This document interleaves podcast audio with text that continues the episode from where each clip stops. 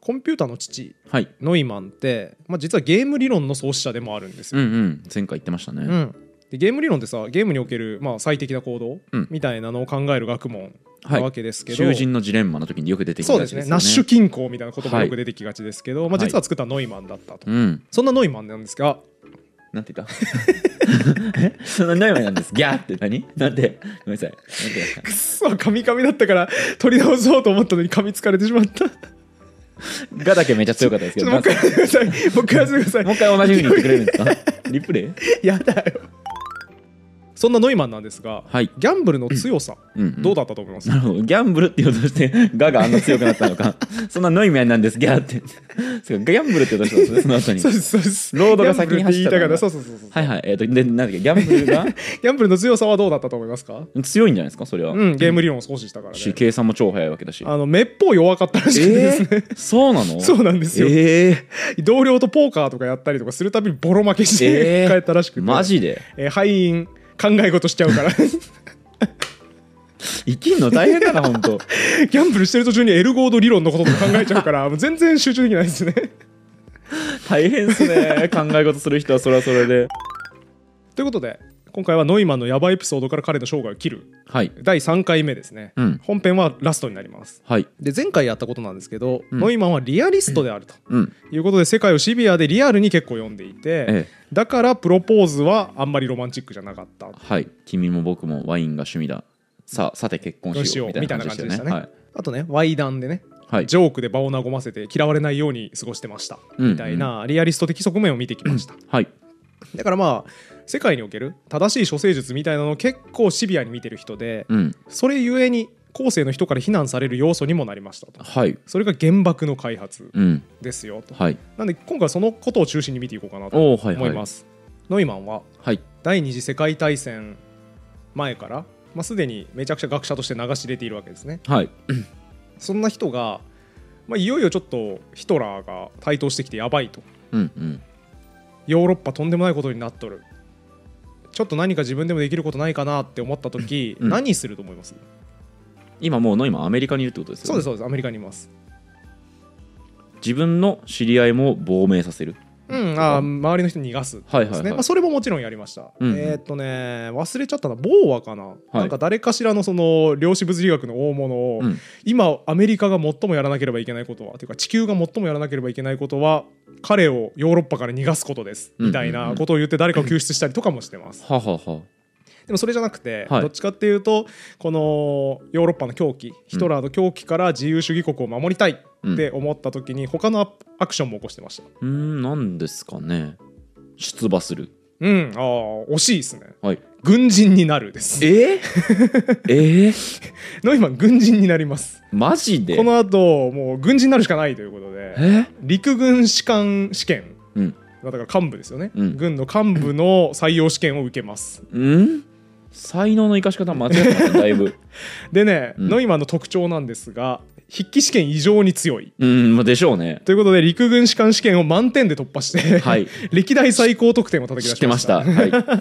い、筆記試験異常に強いからねもうそりゃ何そうでだろもう合格しちゃいますわ、 うん、もう限りなく一夜漬けに近い状態で陸軍試験を満点で、うん陸軍士官試験を満点で突破して、うん、えー軍人になりかけましたねほうなりかけましたならなかったんだこれねあのーいろいろ戦時中とかで情勢がややこしかった結果なんか採用試験が伸び伸びになって、はい申し込んでからだいぶ経ってから受験みたいになっちゃったうんのかななんか忘れちゃったけど、要するにそのだんだん遅くなっちゃって、はい日程が遅くなっちゃってそうこうしてるうちにノイマン35歳になっちゃったらしいんですようん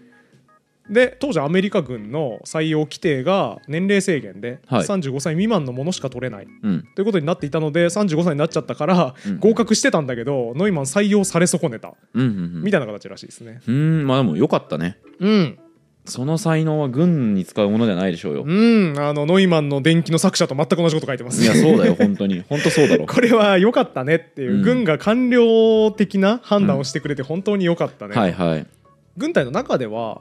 えこいつマジ有能すぎてやばいからそんな細々した年齢制限みたいな話してないで採用した方がいいよっていう声もあったらしいんですけテどスト満点ですからねそうですねでも結局官僚主義で、いやいやちょっとルールから逸脱したことはできませんということで断られたっはいぽいですねうんうんノイマンなりに世界のことを考えたっぽいんですよどうやらはい今世界が良くなるためにどうしたらいいんだろうっていうことを考えていった結果出たのは戦争で自由主義国側が勝つ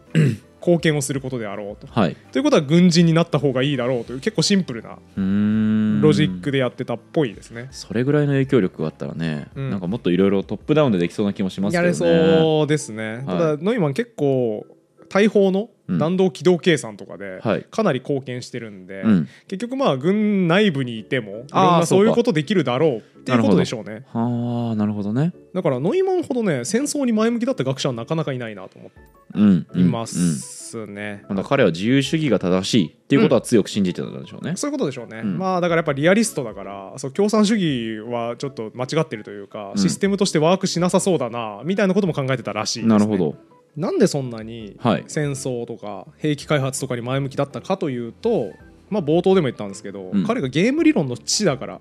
ほうほうほぽいんですねう。なるほど。どういうことですかなんかゲーム理論でさその囚人のジレンマに代表される形でさ、まあ、こういう設計のゲームだったらお互いこれ取るのが最前提になるから、はいこうなるよね、うんみたいなのを数理モデルから導くはい。っていう学問だと思うんですけど、はいまあ、これをやっぱノイマンやってたので、うん。そうやって分析していった時に何が起こるかっていうのを考えたわけですよね。はい。で例えば先にヒトラー率いるドイツが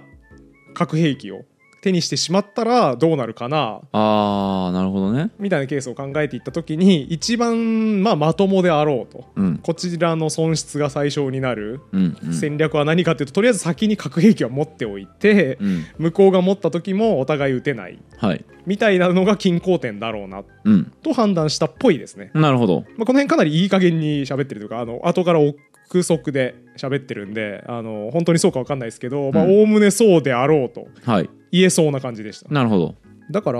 ノイマンにはそのゲーム理論の裏付けみたいなのがあったからガンガン突き進めたっぽいんですよ、うんうん。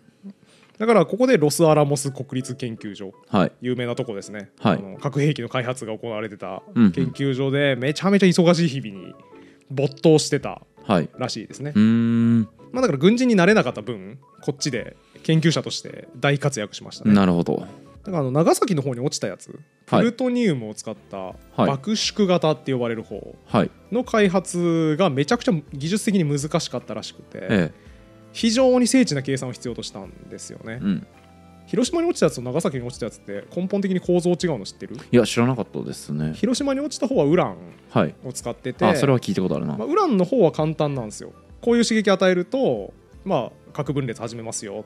っていうものだから、うん。ある程度の刺激をドカッて打ち込めば全体的に核分裂起こり始めて、うんあとは連鎖反応でめっちゃ爆発しますうーん。みたいなやつがウラン使ったやついらしいんですが、プルトニウムの方は難しくてちょうどいいタイミングでちょっとずつ爆発を進めていい感じにプルトニウムを押し込めながら、 はい。えーちょっとずつ起爆させていくみたいな、はいみたいなイメージなんか突レンズ型みたいな形で爆発を進めるうんうんみたいな感じだったはずです曖昧だなすげえ、うん。まあでも技術的に難しかった。まあ、要するに。にすげえ精緻な計算を必要とするはい仕組みらしくて、これ無理じゃない技術的にって言われたやつを、えーの今持ち前の計算能力はいで、えー完成させたうーん。これがめちゃくちゃでかいなるほど。功績ですね。うんうんうん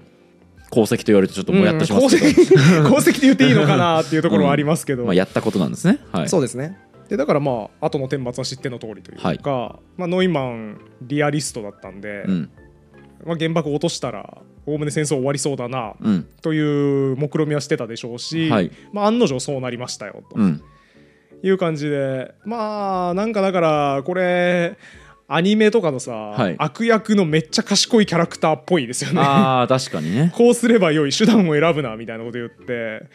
私の予想通りだったなみたいなうんイメージ、悪役にめっちゃハマるからさ、はいだからあの参考文献でもさ、はい 人間のふり顔をした悪魔みたいなことをね言われるわけですよ人間の顔をかぶった悪魔みたいなこと言われたりするわけですから、ちょっとなんかね難しいですねかわいそうだなとも思いつつ、うんうんうんまあでもイメージは確かに悪いなってそいううで感すじですね。ねでさらに、はいノイマンが悪の組織のやつっぽい動きをするのはこの後ではいアインシュタインはね、うん前回水野さん知っての通り言ってましたけど、ラッセル・アインシュタイン宣言ラッセル・アインシュタイン宣言の方以外に、はいアインシュタインが原爆にどう関わったか知ってますあえーっとねなんか聞いたことあるなそれなんか絶対それね言われたら それそれってなる気がするんですけど今出てこないや何だったっけ原子爆弾ってアイデアが昔からあって、はい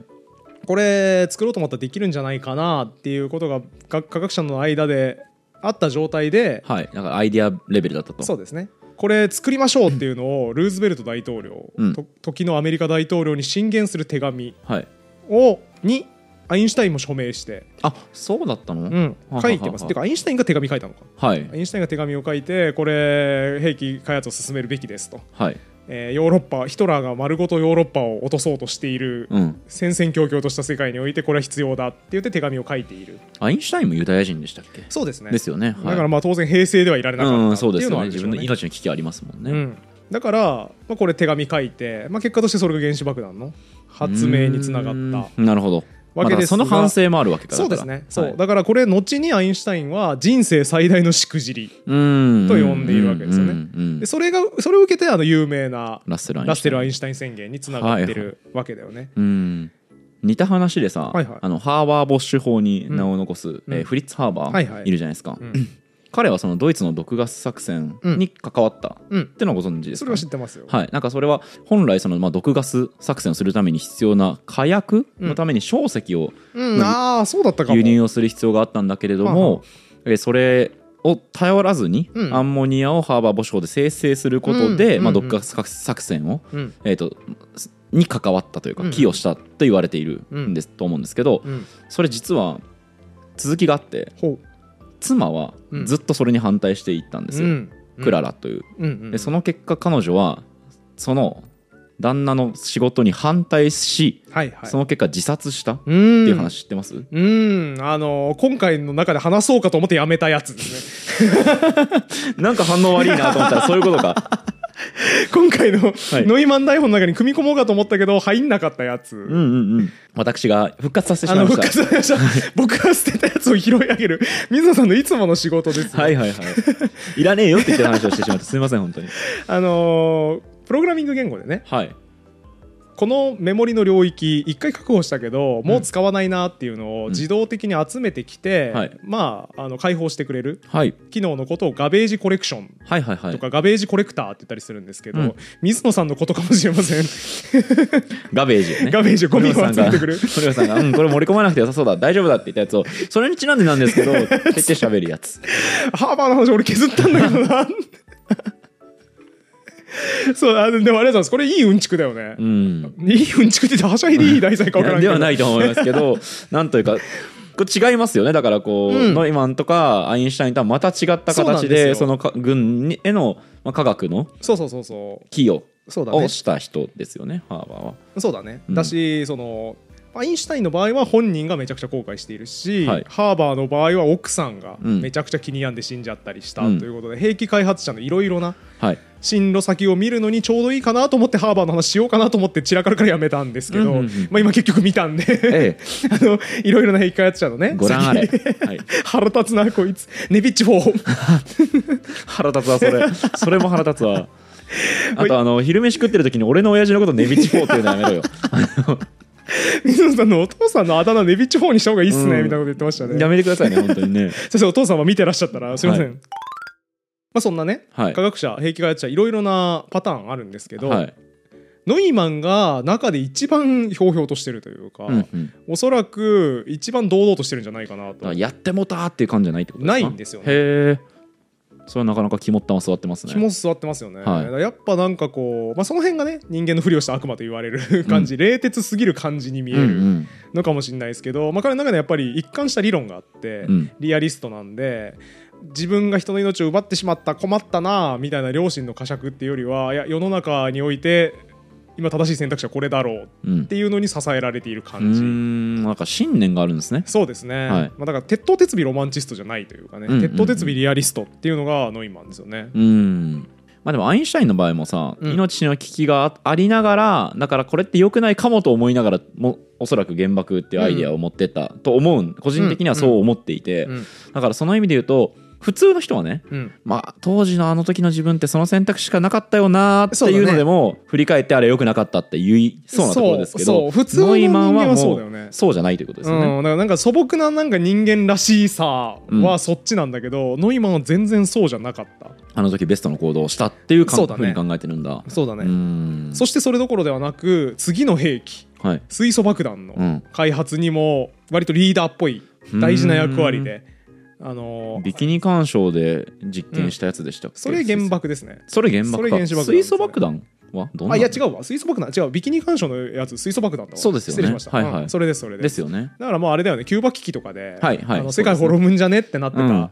ソ連もアメリカもどうやら開発したっぽいって言ってたのはがい水爆はいですね、だからアインシュタインとかはいやそんなもん作っちゃダメだよっていう、原爆ですら10万人単位で人死んだんだから、うんそんな何百万人とか1000万人とか単位で人死ぬやつ作っちゃダメだよと。はあここでたもと分かったわけかいうまあ自然なうん自然な反応をするのに対してノイマンはいやいやスターリンが持つより、うんケネディが持つべきだろうとなるほどというね、まあ、一貫してますよねうんゲーム理論の創始者なるほどねリアリストですよねまあ一理あるのかもそうなんです僕よは賛成はしないんですそけうなんどですよこれねあの悩ましいね賛成できないんですけどね、思考できないですけどでもまあ彼の言ってることはまあ確かにわから彼んのでもない立場からしたら分かんなくもないねううんんまあ、ということで、まあ、アインシュタインもうんノイマンに言わせるとちょっと時流が読めてないというか、うんうん何にも分かってない、はい理想主義のやつうにん多分見えたんなるほでどしょうね、でそれでまああの仲もあんまり良くなかったっぽいでうす、ーん戦争なんてなかったらね多分別にそんな揉めたりしなかったんでしょうけどかもしれ残ない念ねですね分かんないですけけどね、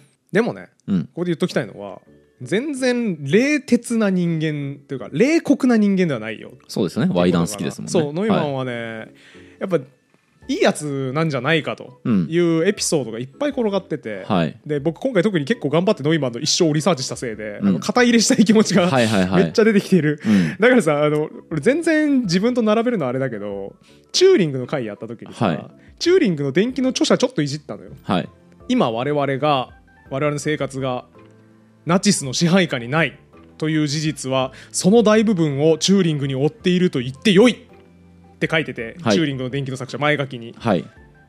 ちょっと言い過ぎかなそうですねはいそうかもしれ んちょっと言い過ぎかなっていう話をねあの2人でしたしてましとたね思うんですけど、あの気持ちわかるよ、うんやっぱ弁護したくなるもんね調べまくればねそうこいついいなーって思いながら調べまくったらね弁護したくなる、はいはい。というかまあ、もともとのイメージがあまりにも悪いと、うんこういろいろ知ると、ああ、なるほど、そういうふうに判断してたよねって思うことはめっちゃありますよね。うんそうなんですよはい。まあ、だからノイマンもねすごいこの時期にもいいエピソードいっぱいあって、はい、まあ、例えばオッペンハイマーとの関係ああ、なんか聞いたことあるぞ。誰かわかりますオッペンハイマん科学者ー、 すごい雑な雑な解像度だった合ってます合ってます科学者ドイツとかの人あのなんか原爆の生みの親だよねあそれがオッペンハイマーなんだ。うんはい。原子爆弾開発に関わった人いっぱいいますけど、はいまあ、結構プロジェクトリーダーみたいな、うん一般に原爆の親とされる人うんがオッペンハイマー、はい。でオッペンハイマーあれですね原爆ができた時に実験に成功した時にインドの聖典バガバットギーターを引用して、はい今や我は死神世界の破壊者となれりって言ったことでおなじみです そよね、んなこと言ってない。本当に言ったかそ極悪れ人だな。本当に言ったかそれ凄まじいな。うん怖いなってう怖いですね僕ずっと引っかかってたんですよあの、うんオッペンハイマーっていう楽しい名前のやつが、うん今や我は死神って言うなそれはいいじゃん。それはいもいうちだょっとドろ。ボルザークみたいな名前のやつが言えよってすごい引まっあかか確っかてにましたねね。イメージ、感知るイメージからしたらそう全然合ねっ。てないんだよなオッペンハイマーと、僕だからこの逸話はなんかすごいいろんなとこ気になったんですよ、うんオッペンハイマーの名前の響きもそうだし、うん、中二病すぎんみたいなそうですね。おっかなすぎますよね。そんなものを作った今んですや我は死神怖いよ。世界の破壊者となれるいや怖いっていうか僕中二すぎて引くと思うん だよ周りのスタッフ えー、こいつマジかみたいな恥ずかし い痛々しい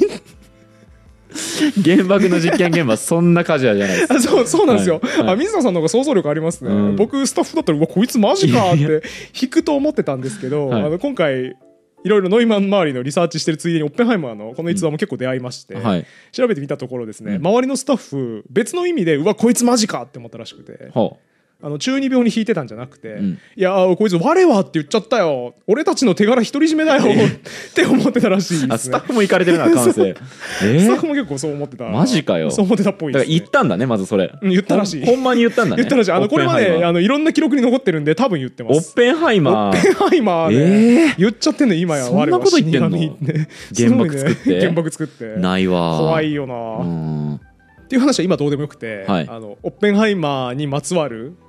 ノイマン冷酷じゃないエピソー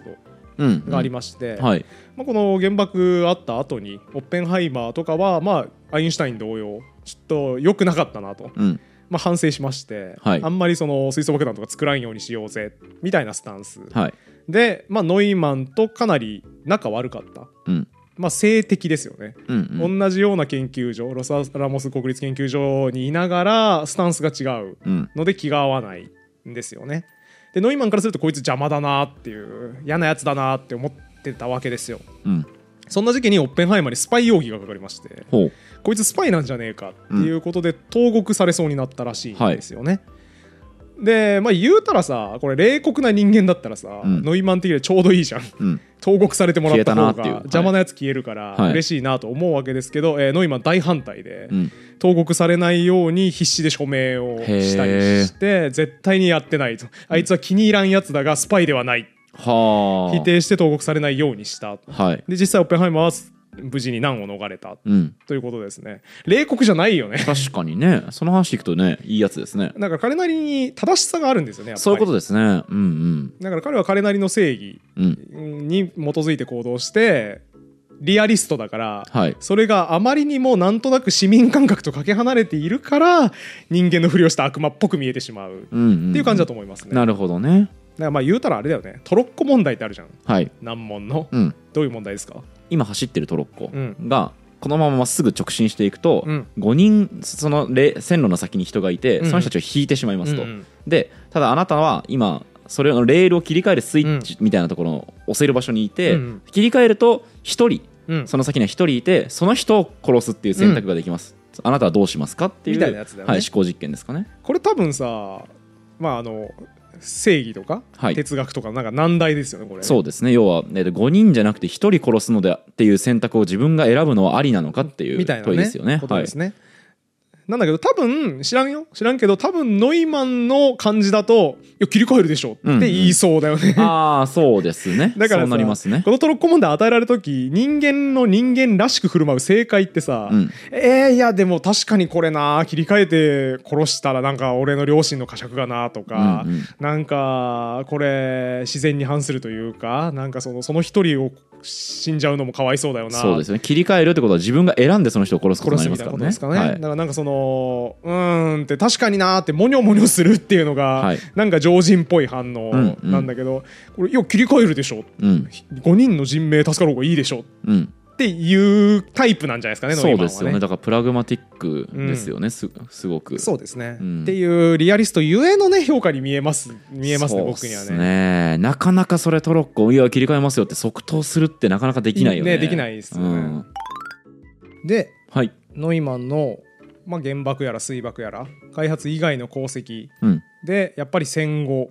コンピューターの開発はいこれはが非常にでかい功績いなるほどになりますね。はいこれもね、まあ、おおむね今話してきた原爆、水爆開発とかと似てるなと思って、は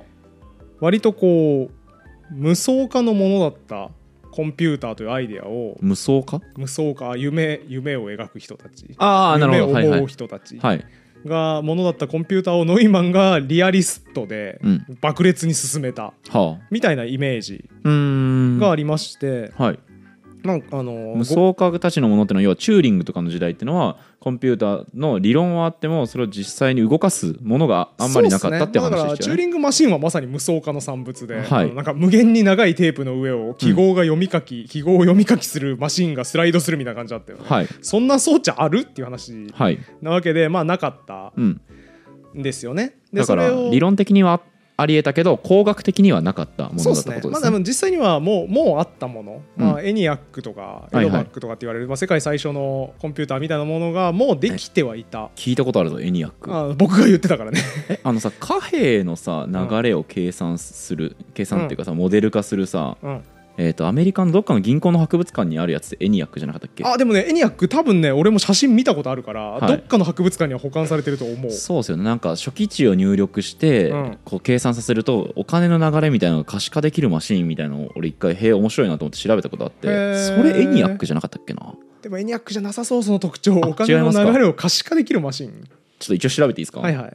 僕が行ったのね、うんモニアックああ 違うやってつだへいう マそれネは知らんわタリーナショナルインカムアナログコンピューターっていうえフィリップスって人が作った機械でしたねごめんなさいへえそれ多分エニアックを元にちょっと名前そういうこと文字だってねつけられてるでしょはういねはいこれニュージーランド中央銀行附属の博物館にあってへー今でも動くらしい聞いたことねえよ、はエいニアック失礼しましたへーまあ、このエニアックとかは、はいもう当時からあったんで、まあ、そういう意味でその理論しかない机上の空論しかないものを実際に作ったはいっていうわけではなくて、うん、まあ、もうできつつあるんだけどなんかめっちゃ効率悪いなみたい な計算すげえ遅えなとかすげえ遅えなみたいな、はいそう立ち上げがすげえ遅えなとか、はいはいはいなんかそういう問題がいろいろあったのをいやこうしたらよくないっていう形で新しいアイディアをうん、出して現実的に結構便利なものにした。ここまでのノイマンの業績あまあでもそうかえっ、と数学みたいな話からはだいぶ離れありますよねそうやって要は現実世界にあるものののこうえーをよより効率よくするっていうわけで、まあ、だかうんうらんさっきの兵器には近いのかもしれないですけど、うんうんうんうん離れがね実はそんなにないっぽいんあですねどうそやうら、ね、なんですか、はあはあそのじゃあ例えば量子物理学はいの数学的枠組みを整備したのも結構ノイマンの大きい仕事なんだけど、はいこれももともと使われていた、うん物理でこういうモデルで計算しますみたいなもので使い勝手悪いよねというか、はいこっちにした方がスッと見通し立つんじゃないみたいなものを提案しているうんみたいなのがノイマンの仕事で、はい結構リアリスティックな改善が多い。ふーんあそうなんですか、らしいんですよね、うんうん現状あるこれ汚いから綺麗に整えときましたみたいなのが結構大きな仕事で、はいコンピューターにおいてもそうなんじゃないかなとうんだからねノイマンのよく評されるところで、うん原爆とかとは全く違うマイナーな、うんマイマイナスな、うんネガティブな評価としてあるのは若者が持ってきたアイディアを抜群の頭の切れで5段階先ぐらいまで進めてしまう はい、天才ならではのだから俺こういうアイディアあってこれやりたいんすよって言ったのにおおこれいいねって 言ってなんかめちゃくちゃいい論文出しちゃってノイマンの手柄になるみたいな、はいはいみたいなのがちょっと批判ポイントの一つ、うんであるっぽくて、あの実はコンピューターでも同じことが起きてましほてう。あのこのエニアックとかでね最初問題点だったやつをめちゃくちゃ改善してこれでええやんって言って世に出したノイマンが一般に出版しちゃったんですよそのアイディアを。はいでこれでもうコンピューター作れるよみたいなことやったから特許でボロ儲けしようとしてたうん元の開発者たちは「ええー!」みたいな「ん うんうん儲け損なったんですけど」っつってめちゃくちゃ訴訟起こったりしてへえめちゃくちゃ揉めたりしました、大変ですね コンピューターの歴史大変なんですよそこうんが。うんまあ、なのでその辺もねノイマンの、あのーまあ、批判されポイントはいではあるんですが、まあ、天才っぽいだし逸結話ではあ果る的にはまあコンピューターの普及はノイマンのおかげで早かったおっしゃる通りですとも言えねるわけそうですそうですですだから一般になんかね多分裁判所の出した最終的な判決が一般にもう出版されちゃった、うん公のものなんでこれ知財認めないですと知的財産認めないですっていうことで誰でも使っていいですみたいなことになったよねので、まあ、結果みんな競争して、うんコンピューターを作って現代に至るうんうーんという感じなんで、そこもまあ後世の人からしたらプラスですねはいだからリアリストノイマン的には勝ちって思ってるんじゃないですか、ああそうです世ね界のため勝ちっていう感じじゃないかな、コンピューターの世界においてどんな貢献をしたかというのを、えーまあ、誤解を恐れず極端に簡潔に言うと、まあ、あの別の計算をするためには配線をつなぎ替えなきゃいけないうんみたいな感じだったんですよもともとはいだから大変だよね全部足すマシンだったらもう足し算だけさせててうんちょっと引き算入れようってなったら配線をガチャガチャ全部つなぎ替えてうーん一日仕事で配線変えてよし新しい計算できるようになりましたっていう状態だったわけですはいそれをいやそうじゃなくて入れる与える入力だけでうん変えなくてよい配線は変えずに、はい与える入力だけ変えればいろんな計算できるようにしようぜに改善したはあはあはあのがノイマンの主要な功績うで、ーんそれが我々のパソコンにも今アーキテクチャとして採用されているそれがだからさっき冒頭で言ってたノイマン型コンピューターというやつそうでですすねノイかマン型コ冒ンピュ頭ーといターうかです前回かなはいもう我々の身の回りにも死ぬほどコンピューターが転がってますけどあはれい全部ノイマン型、まあほ確かにぼ配線いじってないですもんねほぼ全部の今型ですねそうですそうです、でこの設計もねめちゃくちゃ妙があって、はいリアリスティックでもっといい論理設計みたいなのあるんだけど現在の技術レベルだったらこれぐらいの感じにとどめとくのがベストだろうみたいな工夫がいっぱいはいはいあって、まあリアリストですよねこれは、うんうんうん無双形のマシンをリアリストノイマンが形にしたっはいていうのが割とねコンピューターの歴史の電子コンピューターの大きな変革うんうん飛躍、最初の飛躍だったんじゃないかなとなるほ思どいますね。の今のこのずっとコンピューターについて考えてて夢中で考えるの好きだから、はいずっと移動中も考えてたらしくて、うん書いてる手紙が結構良くてですね10進数はコンピューターが扱いづらいからうん2進数の方がいいと,、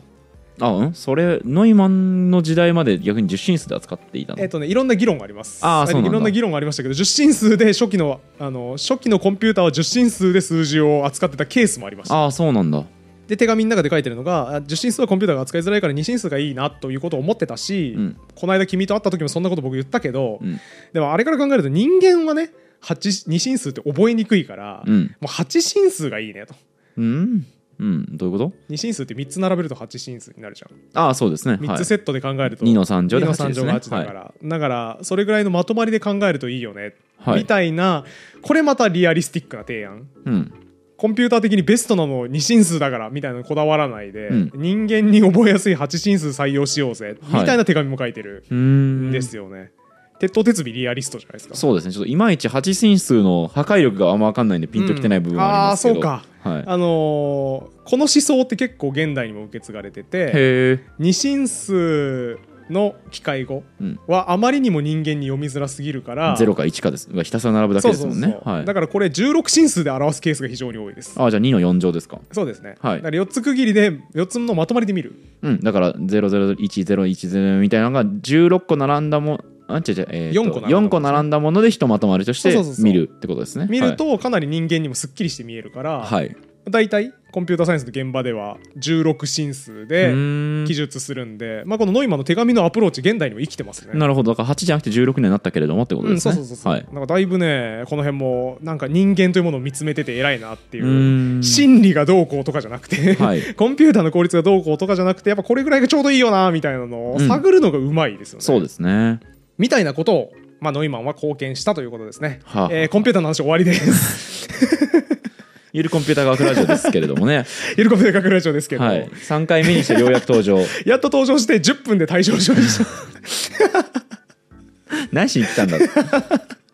やっぱほらコンピューターの父の話扱うからコンピューターの話入れないわけにはいかないなと思ったんですけど、これ今回改めて準備してて思ったのがですね、ノイマンの生涯にくっつけていいレベルの話じゃないな、うんうんこれ別でシリーズ化しないと何の面白さもないなってそなうったですんでねすごく台本の中で浮いてるなという感じが今しましたけれども取ってつけたようなとはこのことを言いますね、 はい独立してなんか無理くり、うん、これもやっぱリアリストの面ですよねとか言ってましたけれども ねええええ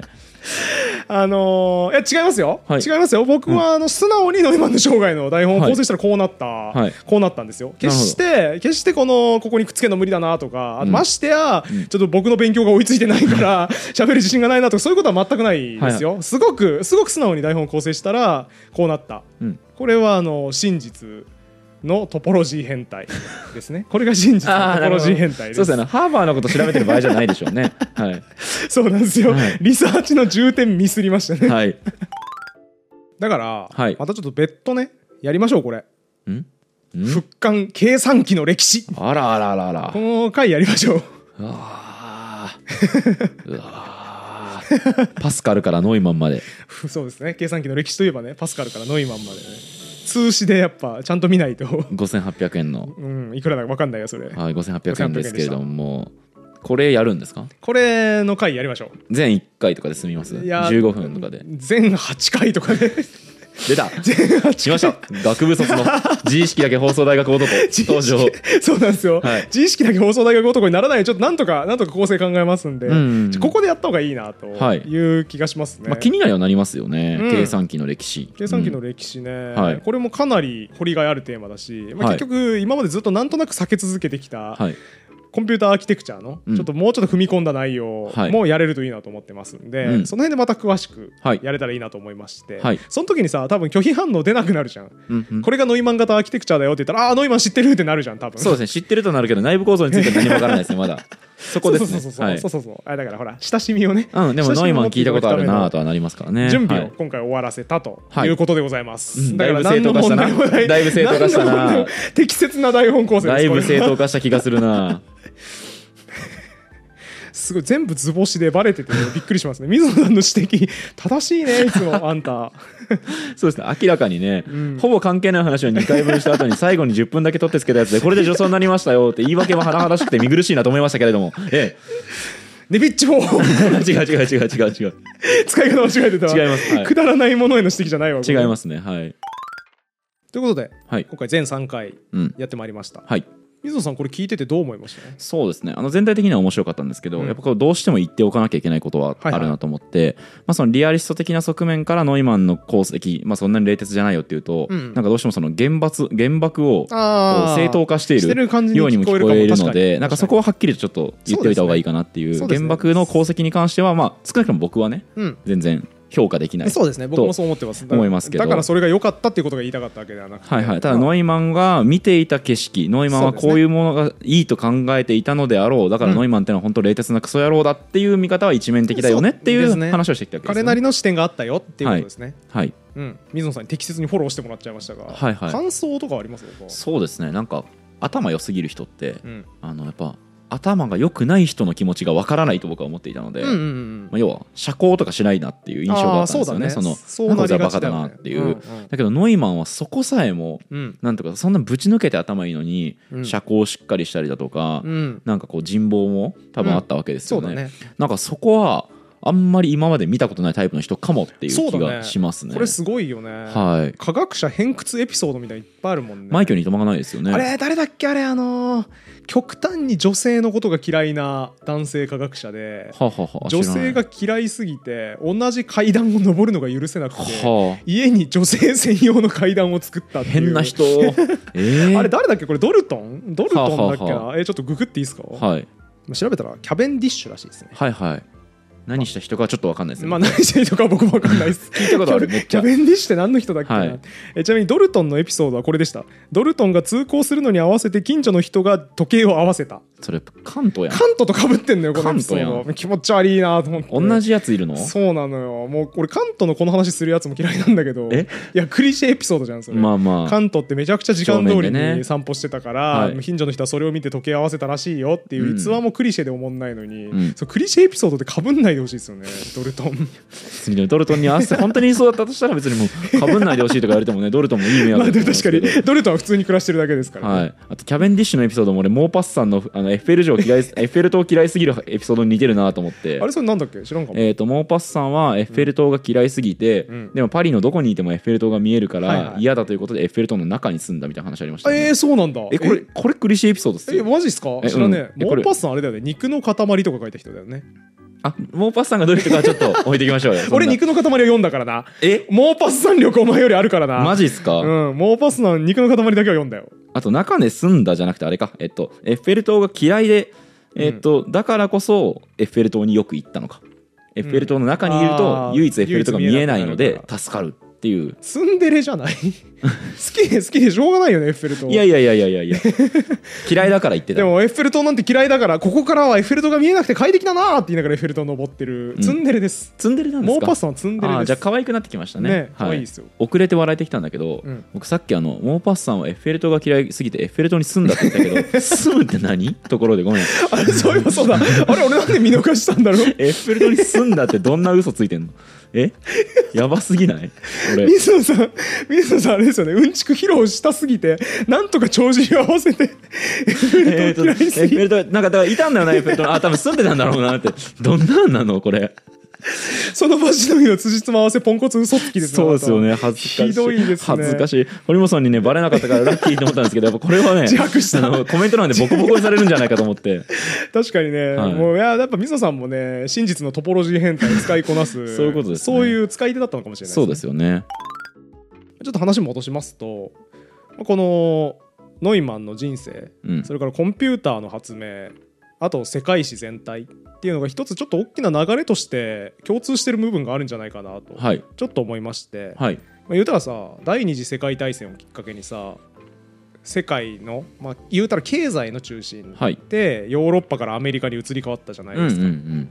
なんかなんとなくね、まあ、世界の中心ちょっと移動していったなあみたいな気持ちになるわけですけど、はいこれどちらかというとさヨーロッパはさ伝統があってさうん長い歴史の文化があるわけじゃないですかはいそこからまあ新しい国のアメリカにフロンティアにはいどんどん世界で比重が移っていって、はいまあ、どちらかというとプラグマティックな うん伝統だの文化だのっていうよりはどちらかというと実用的なものを求めるうんアメリカの気質に世界経済が移動していった。はい、わけですよねでノイマン自身もこの移動をしてるわけですよねヨーロッパからアメリカへもともとはヨーロッパに住んでいたけど、はいそれはアメリカに移っていったナチスしの台頭のあたりでアメリカに移りましたねはい、でノイマン自身もそのアメリカ人のまあリアリストというかプラグマティックな側面を好んでいた、はい、ここは正気の国だと、うん正気の場所だと思いながら移動していったでしかもノイマンはやっぱあれですよね役に立たない抽象的な議論みたいなもやっとしたものとかをバロックの大伽藍と呼んで、うんまあ、バカにしてたというかはい割とこう有用なもの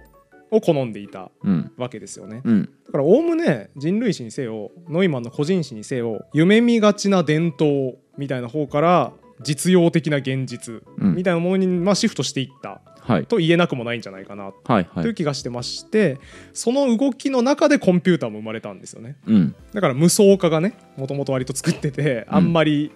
理想論的でよく動かなかったコンピューターをリアリストノイマンが現実的な機械として世に出したはいそしてそれが現代においてあちこちで使われている機械になったっていう流れですねうんうんだからもう大きなよりリアリスティックなものを求める流れの中から生まれてきた誰よりリアリストだった男が生み出した最も現実的な機械うんうんがコンピューターだと言えなるんでるはほなどいかねと、ああいいまとめですねありがとうございます、うんうんそうでそれがねやっぱ現代で何よりも普及して、はい我々の生活を全て支えているんだなって考えるとなんかグッときますよねうんそうですね現代を形作ったとうん言っても過言ではないかもしれないですね、そうですね、はいだからなんかねすごく現実的なものなんだなっていうことを思ってもらえると、うん今後コンピューター見る目がなんかちょっと一段変わるんじゃないかななるとほどね思ってますね。うんうん、ノイマンの顔を浮かべてうんコンピューター使うと、そうですね、はいリアリストの機会だなって思っていただけるとなんか楽しめるんじゃないでしょうか。うんうんということで今回は駆け足で、まあ、ノイマンのヤバエピソードをもとに、はいノイマンの生涯を切るシリーズってのいうのをやりましたはいで最終回でしたね。はい3回目はもう大人になってからうんのノイマンでしたね、そうなんですよね、はいまあちょっとデリケートな題材だったんであんまりふざけられなくてですね、うんうんうんヤバエピソードを紹介してる場合じゃないなってなってそ うですねちょっはとい控えめだったんですけど適切なフォローを入れていいかないと、はいまあ、ただねあのやっぱあの今回紹介しきれなかった話がもうありまくっていまして、はいてかもったいないんですよこの3回通してやばいエピソード6個ぐらいしか紹介してないんですけど、うん、あの200個ぐらいあります止まんね えなそうだから使えるやつネタ帳に使えるやつバーってメモして、そこから選んで持ってこようとしたんだけどほぼ全部選ばれずに終わったっていうなるほど形でしてこれあまりにももったいないんですよね、あの面白いので言うとこれ成立してないウミガメのスープになるなみたいほうなほうほうノイマンウミガメのスープで遊んだりできるんであ面白いでしょ何その遊びこれねいいっすよ、はいはいということでこれおまけとしてうん次回はもうめちゃくちゃ気楽に聞ける、あの厳選ノイマンのどこにも入らない謎の話なるほど謎のヤバエピソードいいですねまとめ雑談会をちょっとやりたいと思いますので、こちらぜひ楽しみに聞いていただけるといいんじゃないかなはい楽しみにしてますありがとうございます。ということで、面白かった方はチャンネル登録、高評価、感想のコメントとかね、うんまあ、今回聞いて思ったこととか、あと僕はだいぶごにゃごにゃってごまかした技術的な話とかも、んうんなんかフォロー入れてくださると大変助かりますので、詳しい方なんかコメントいただけると幸いでございます。はいありがとう以上、今回もお願いしましょう。ありがとうございました。ございました